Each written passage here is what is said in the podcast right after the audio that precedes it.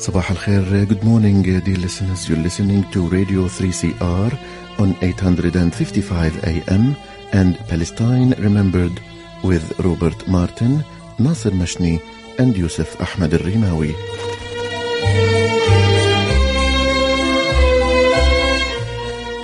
Palestine Remembered is Australia's only English-language radio program that is totally dedicated to Palestine. We'd like to welcome those listening on eight fifty-five and those that will join us on podcast at three c r dot org dot a u.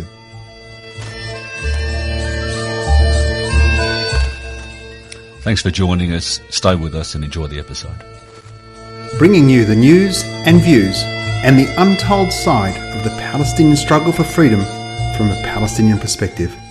Good morning, ladies and gentlemen, and welcome to another episode of Palestine Remembered. Today we are joined by a superstar Australian and dear friend of the show and ours, Antony Loewenstein, who's a wonderful independent freelance investigative journalist. He's a best-selling author and filmmaker. He's the co-founder of Declassified Australia. He's worked in dozens of countries and lived and worked in, in Palestine in East Jerusalem between two thousand sixteen and two thousand twenty. He's written for the New York Times, The Guardian, The Washington Post, Al Jazeera English, the New York Review of Books, and many others. And he's written a brand new book. Now, we're going to talk about this book, but we're also going to talk about an upcoming event, Tuesday, the fifth of September at six thirty p m at R M I T. Find out details. Go to free palestine vic dot org. That's free palestine vic dot org. Antony's going to be joined by Sarah Saleh, and that event is going to be chaired by the wonderful Noura Mansour. So the fifth of September, which is a Tuesday at six thirty p m, put that in your diaries now to get along to see Sarah, Antony, and Noura Mansour. So, Antony, congratulations again on another book. Thank you. I can't wait to read it. I've got my copy here. Good, good. You know, I've still got My Israel Question, which I yeah. bought, I don't know how many copies of. Well, that came out in two thousand six. It's hard to imagine that's nearly twenty years, NASA. God help me. But yeah, I mean, the first edition anyway. two thousand six. We're still looking good, Ant. We're still looking We're good. We're looking very good. A bit more grey. I speak you more than me. Well, I've got grey too, actually, but yes. I'm older than you, so I'm allowed to be grey. A little bit older. Ladies and gentlemen, you can only hear the audio, but Ant and I can see each other, and you can see my, my copy is here. Oh, I can see, yes. Yeah. Very just, nice. Just sits yeah. over my shoulder in the bookcase there, but um, I, I don't know how many of them I've bought and given out to friends. And this is a huge extension on that seminal piece of work, and I, I think it's important, it'd be great for us to start out on your journey there. And I know in this book you talk about growing up in a very, you know, Jewish liberal Zionist home mm. and how your view has evolved over the last twenty years. And you wrote that uh, mirrors the growing global awareness of what Israel has always been and where it's headed. You talk a little bit more about your personal connections to that issue and, and how your understanding shifted. Yeah, I mean, obviously, I don't want to give people an entire personal history, but I mean, the short version is I grew up in Melbourne. I grew up in the uh, mid-seventies, and I grew up in, as I said, a liberal Jewish home, which for people who don't know what that means, that generally means Zionist. Um, the, the Melbourne, particularly the Melbourne Jewish community then, and really still now, although it's changed a little bit, was pretty Zionist. Melbourne had uh, the largest percentage per capita of Holocaust survivors in the world, which I think definitely impacted the perspectives of many Jews towards Israel, and certainly impacted my family. My my family, my grandparents came in nineteen thirty-nine. Most of my family were killed in the Holocaust in um, Auschwitz and others. And when they came to Australia, they were not rabid Zionists. You know, Israel wasn't the center of our lives. It was nothing like that. But I was told from a young age, Israel is something we support. God forbid something happens to us again. And for listeners who don't know, although listeners to this show probably do know this, as someone Jewish, if I go to Israel tomorrow and I can prove my Jewishness, so to speak, you know, show my mother was Jewish, I can be a citizen within a handful of months. Of course, a Palestinian doesn't have that same right, which is the main reason why I've never taken that opportunity to become an Israeli citizen, because I think it's an inherently discriminatory act. Um, so I grew up fairly, I don't know if I grew up personally Zionist. I grew up in a Zionist environment. As years went on, I guess I found the intolerance, the racism within my family and the wider Jewish community towards Palestinians initially strange, bewildering. I'd never met a Palestinian. I have no recollection of meeting a Palestinian until my twenties. I mean, that sounds ridiculous maybe, but if I did, it was far and few between. It just wasn't something that many Jewish people did. And that wasn't particularly because I myself was racist against Palestinians. It was because in the, I guess in the circles I moved in, it just wasn't something that we did.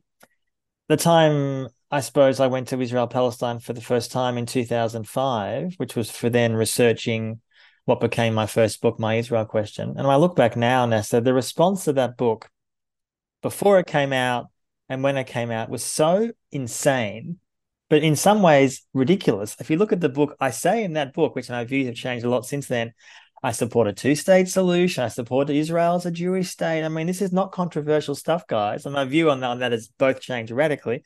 I've evolved, you might say. I think that what the issue was, and for listeners who don't know, they can Google this stuff. There's lots of stuff online about it. But the short version was, a year before the book came out, there were people in Parliament condemning the book. It hadn't even come out. I hadn't even written the book.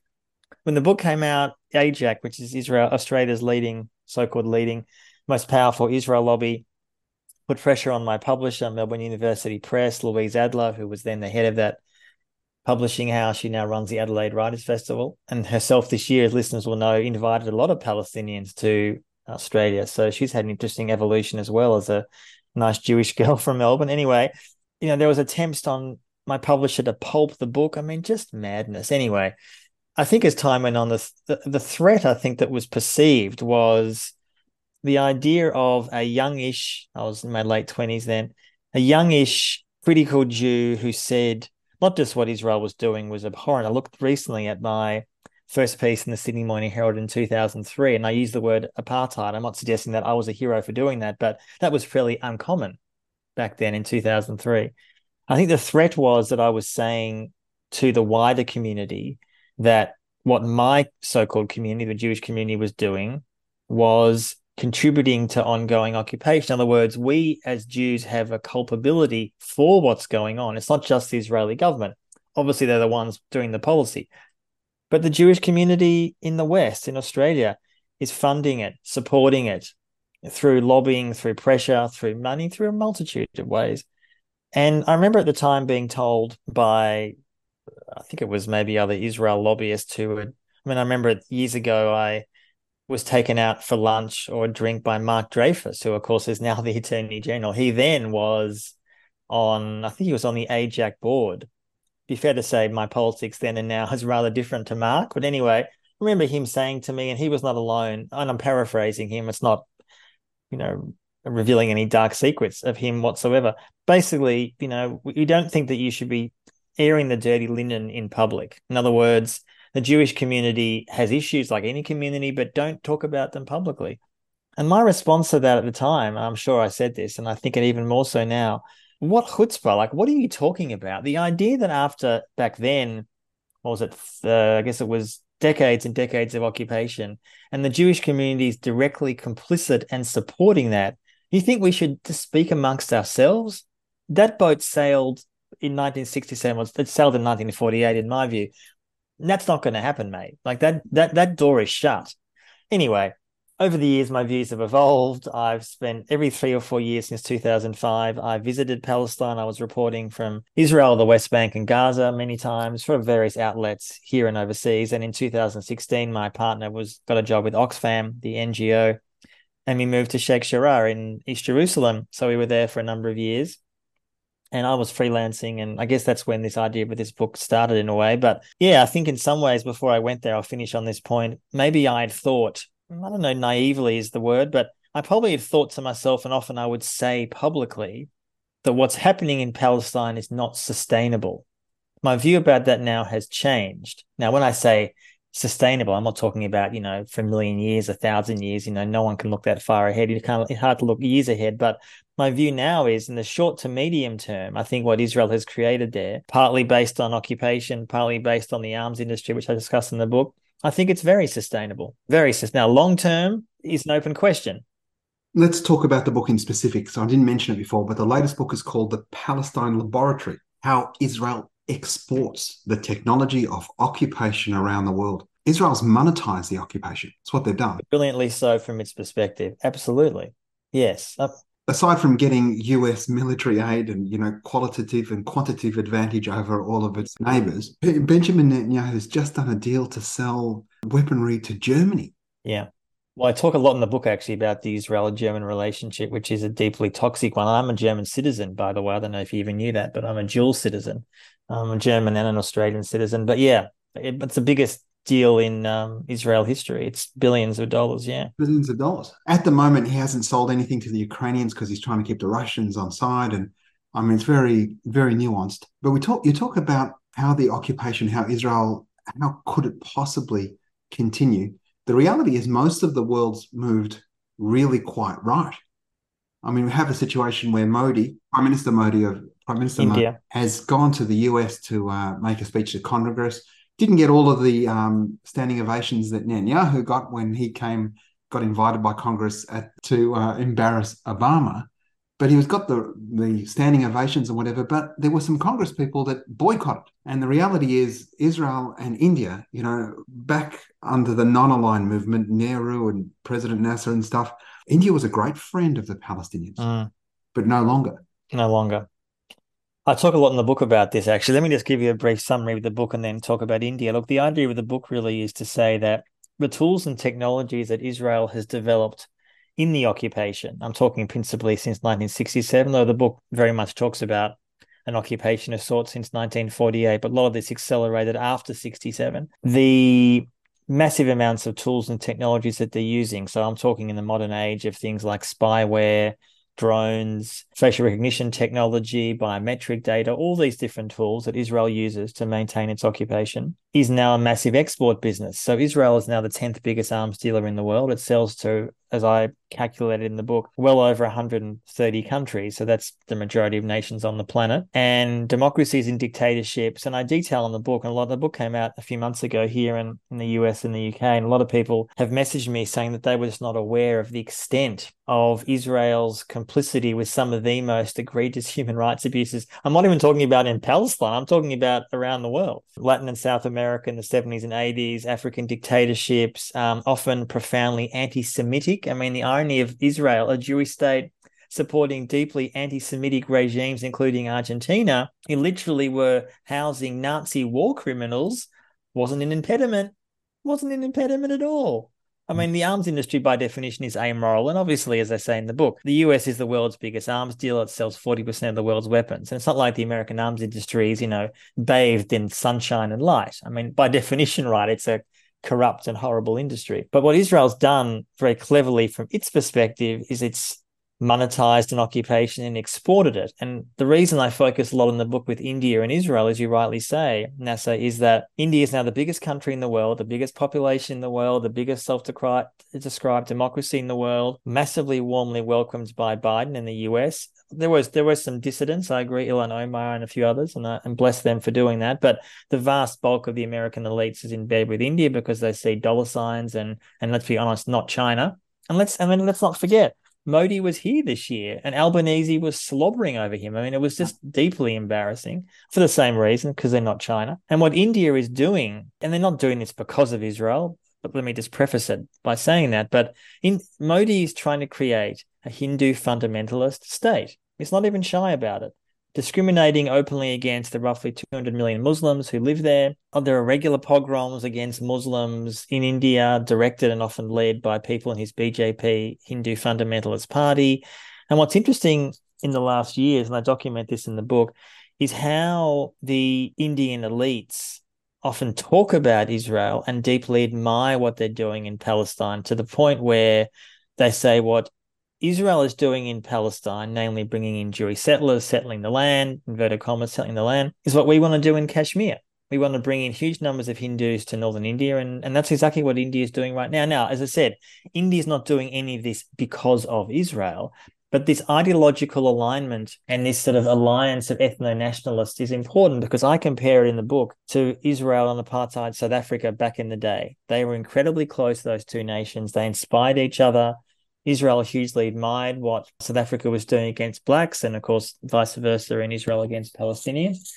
And they would often say to each other, we so admire, you know, you are fighting barbarism for us. That was a language that was used, and that was in the seventies and eighties. You fast forward to the twenty-first century, and India and Israel are remarkably similar. Now, Israel and India are much more powerful than South Africa and Israel were in the seventies and eighties. But I think there's so much what do you call it, whitewashing or ignorance or willful blindness about what's happening in India, a nation which is arguably one of the top ten powerful nations on the planet.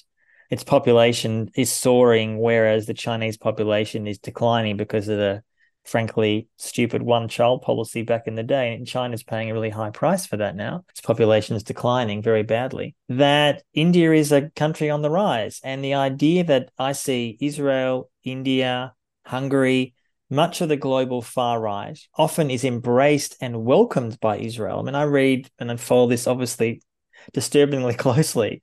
You have regularly Israeli, not talking about some fringe player here, but Israeli government ministers embracing and welcoming the European far right, from Romania to Hungary, from Austria to Spain. Sometimes these governments are in, sometimes these parties are in power, sometimes they're not.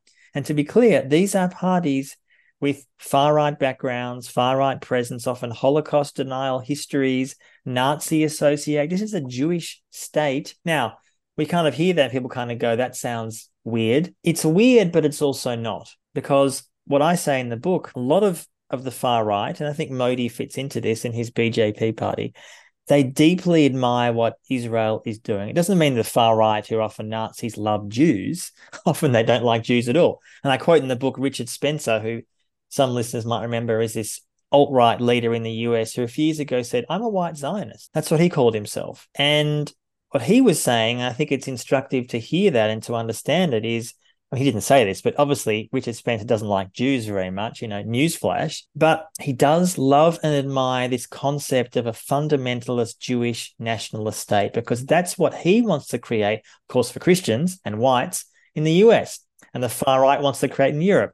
So that inspiration, as someone who's Jewish, although secular, the idea that Israel is an inspiration for individuals and countries which are fundamentally opposed to human values and Jewish values is really disturbing and needs to be called out. So it's a pretty, it's a very relaxing, funny book. It's full of jokes and it's it's a real laugh. But it's, yeah, it's a lot of people have reacted really positively. So I've been pleased about that.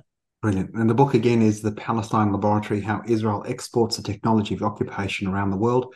There'll be a link to that in the podcast as well. You'll find a link in the details for Human Rights, Arms and Surveillance, the forum on Tuesday, the fifth of September at six thirty p.m. Tuesday, the fifth of September, six thirty p.m. R M I T. Find out details. Go to free palestine vic dot org. That's free palestine vic dot org. And can't remember who it was that broke it, but N S O and Pegasus. Mm. Listeners will have heard that. I mean, it was reported everywhere around the world. Yeah. In particular, I mean, to get on the U S blacklist, they must have been a particularly egregious entity. Yeah, yes, yes and no. I mean, not not no, because they're a misunderstood company. They're obviously a horrible company. Just for listeners who don't know, Pegasus is a it's a phone hacking tool, essentially. So Pegasus is can be installed on your mobile phone, whether you have an iPhone or Android, without you knowing, so obviously without your consent. And everything on that phone can be sucked up and controlled and seen by a a government, a military, a police force, and um, literally everything. So if you think you have an encrypted app, Signal, WhatsApp, it makes literally no difference if your phone is captured. Um, and your all they need years ago they used to need that you you know you, you would get some random text message. You know, it says something like, "Oh, this is the post office. You got a package," and you kind of, "Oh, that's weird," and you click on the link and you forget about it. Well, then it it acts active on your phone. Now it doesn't even need that. All Pegasus and other tools like that need is your phone number. That is it. The end. And one of the things that's so disturbing about this is that it's been sold to dozens of countries in the last fifteen years. The country that's most obsessed with it, weirdly enough, that uses it more than any other nation on the planet is Mexico. Mexico is obsessed with Pegasus. I mean, a lot of other countries are too. Obsessed. Right-wing governments, left-wing governments, all levels of government, military, police. But Mexico, of course, is not buying it because they have an ethno-nationalist alliance with Israel. They buy it because they want effective spyware, and Israel are the masters in the world of doing it. And huge numbers of other countries, Saudi Arabia, U A E, many, Rwanda, India. And one of the things I talk a lot in the book about, I do talk about Pegasus, but I, what I also say is that for many of the media in the last years, they kind of miss the bigger picture. yes, Pegasus is a dangerous tool and a dangerous weapon, but Pegasus is not some, it's often framed as this crazy rogue Israeli company doing terrible things. No, no, no, no. It's an Israeli company, but it's an arm of the state. I have details in the book about this. It's that all these companies, all these surveillance companies mostly have veterans of the I D F who have spent years surveilling Palestinians in Palestine. They take that experience into the so-called private sector. So yes, N S O Group is a private company. It has a board and it makes money or not. All that's true, but it's an arm of the state. And I detail in the book how Netanyahu and the Mossad in the last ten years often would use Pegasus as a diplomatic tool, a diplomatic carrot. They would go to, say, Saudi, U A E, Rwanda, and they'd say, you want to be better friends with us? Love to be good friends with you. This is what we'll do. We will sell you this unbelievably powerful tool. You want to go after your distance. We don't really care what you do with it, but you have this tool. And, and in response, or as a, you know, we'd like you to vote a certain way in the U N, or we'd like you to do a certain policy. And I show in the book, almost as a timeline, Netanyahu goes to country X. Within six to twelve months, spyware is now in use and certain policies or votes are changing. Like, this is how it works. Pegasus is but the tip of the iceberg. There are huge numbers of other companies that are doing this as well. And just finally, yes, the Biden administration sanctioned N S O Group, but I think, again, this is, a, is missing the major point. The U S issue with Israeli spyware isn't because it's spyware. It's because they see a competition to their own market. This is what this is about. America wants to be a world leader in spyware, developing it, and Israel is frankly beating them. Israel is regarded as the first or second top spyware makers in the world, and America doesn't like that. And as I say in the book a lot, there's often a misunderstanding that the U S and Israel are obviously very close friends. I mean, that goes without saying because of all the protection and, and money that America gives them, but also they don't trust each other very much at all, at all. It's this weird dynamic where allegedly the N S A, which is America's leading intelligence gathering, much more powerful than any other nation in the world, has around three hundred fifty Hebrew speakers who every day, their job is to spy on Israel. That's their job. Now, this is an ally. And you can be rest assured that works the other way around too. I'm sure there are Israelis obviously spying on America. I mention all that in the context of this so-called ban on N S O Group because, yes, it's it's impacted that company. They are struggling now. There's no doubt about that. Other, other companies have come up in its place. But more importantly, they don't like the competition. Wow. They don't want to have other competitors. So it's not a question of human rights. No. I mean, America frames it like that. America's, oh, you know, we're really concerned that this spyware is going after dissidents. Well, yeah, that's true. You think America is caring about a random dissident in Nigeria or Uganda? Please. No, what they're pissed off about is the fact that that country is not buying spyware from the U S. That's what they're upset about. And most famously was used by Mohammed bin Salman, Khashoggi in the Turkish embassy. Yeah, look, there's a lot of um, detail in the book about this that, I mean, some listeners will remember that Khashoggi was a Saudi. He was writing for the Washington Post. He went into the Saudi consulate in Istanbul. He had to get some papers. He wanted to marry a woman and never came out. And he was killed, executed under the orders of uh, Mohammed bin Salman. The details of Khashoggi's movements and with his friends and colleagues was because Saudi had been sold Pegasus by Israel. And after that murder, there was a brief time where there was international outcry and Israel, you know, was pressure on to sort of stop providing these services. And I have details in the book which sort of said there was a short break. Then Israel just resumed business as usual because, I mean, Saudi Arabia's got a lot of, a lot of money and they're a great client. And the context for that now is just recently Israel released its twenty twenty-two arms sales figures, right? It was the highest ever. I mean, it's doubled in the last decade, twelve and a half billion U S, surging, and it's going to be higher this year, almost certainly, because huge numbers of European nations now are buying weapons because they're scared of Russia, rightly or wrongly.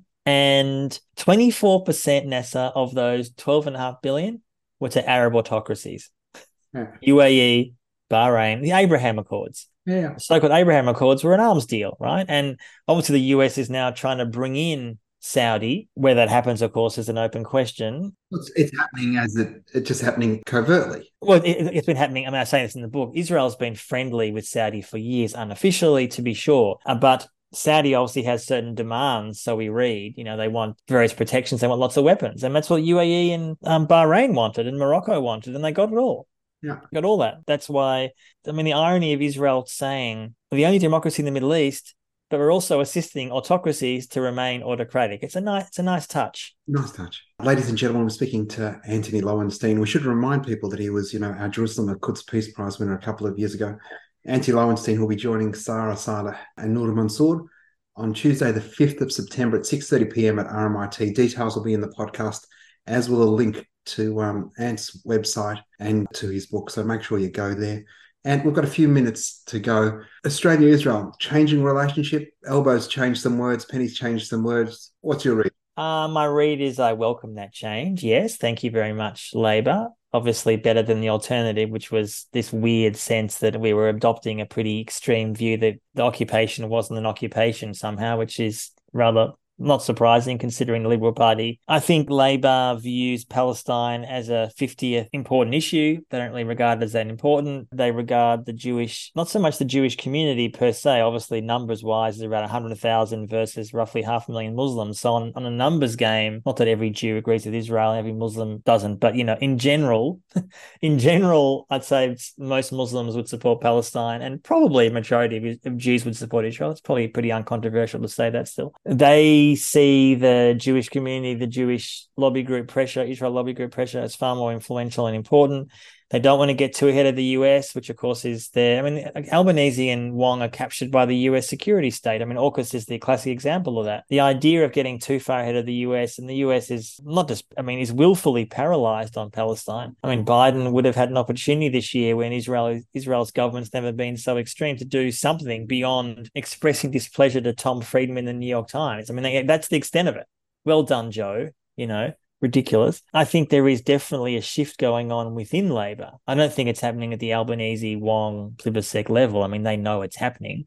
There's a growing, not just a growing vocal left, but a, a much more active and influential left, as there is, frankly, in the U S Democrats too, actually, on these issues. They're not still, you know, they're not becoming president, not becoming prime minister here. And that's, I think, reflected in issues around Palestine, around AUKUS, around an attempt to try to change refugee policy. I wouldn't say I'm massively optimistic that that's going to change much in the short, short term, but I think Labor needs to be massively pressured. I think, obviously, the Palestinian community, I mean, and others need to remind Labor that the idea of changing a few words does not look particularly good when history is written, put it that way. I think there needs to be a political price paid for being so gutless. And at the moment, I think they calculate there is not. I think you're right. And if we could galvanise the, the Islamic community, they'd want to be around a green banner, but that colour's already gone and teal's probably pretty close. But whatever the colour might be of Western Sydney, the Islamic Party or whatever, yeah. might, might forefront Palestine and say, look, in fact, there's going to be an electoral cost for this uh, marginal improvement in language. And we should say that in the context of, you mm. know, the Greens released their new Palestine-Israel policy, and I'd argue it's the best in the world. It's very strong. I mean, I wasn't involved. I'm not a member of the party. I wasn't involved in drafting the policy, just to be clear. But I spoke to a number of people who were involved in that process during the process. And I was asked for my views over, as again, I didn't have anything to do. The policy was drafted by the Greens. But um, no, I agree. It's incredibly strong. It's, if people don't know about it, they should check it out. I wrote a bit about it a few months ago. And I think it now, frankly, puts the pressure on Labor to not just follow, but to at least acknowledge, I mean, reality. I mean, a lot of the policy that the Greens have, because their previous policy was, frankly, pretty, not weak, but weak-ish, we should say, and acknowledges reality. There's an occupation. It's permanent. It's apartheid. I mean, what they're saying is, frankly, not controversial. It's controversial in the mainstream, right? Uh, but no, I agree. I think... Controversial to Murdoch and Sky News. Most everybody else knows it. Yeah. No, I think I think there is. And I, I mean, what I hope is that the Greens leverage that into making it much more something that they campaign on. It's not going to be their top issue. I don't, I understand that. But I hope that they do. And I've I've said that a number of times publicly. And I, I speak to certain people in the Greens and sort of say, in some parts of Australia, this does play well politically. I mean, in some parts of the community, I know it doesn't. I understand that, but it does. And that needs to be pushed. At the moment, I'm not seeing enough of that. I mean, the problem is that the, yeah, anyway, lots of other issues are happening, but it needs to be pushed a lot more by the Greens and supporters of that party, in my view. Brilliant. Thanks so very much, mate. We need to wrap it up. But ladies and gentlemen, Tuesday, the fifth of September at six thirty p.m. at R M I T, you can see Antony Loewenstein, Sarah Saleh and Noura Mansour. Tuesday, the fifth of September. Find out details. Go to free palestine vic dot org. That's free palestine vic dot org. freepalestine vic dot org. Go to the podcast so you can get details on Antony's new book, The Palestine Laboratory, How Israel Exports the Technology of Occupation Around the World. Thanks again, mate. Thank you so much. It was great. Thanks, Nasser. Thanks for listening. Tell your friends, share the podcast, and remember, there's never been a better time for a free Palestine.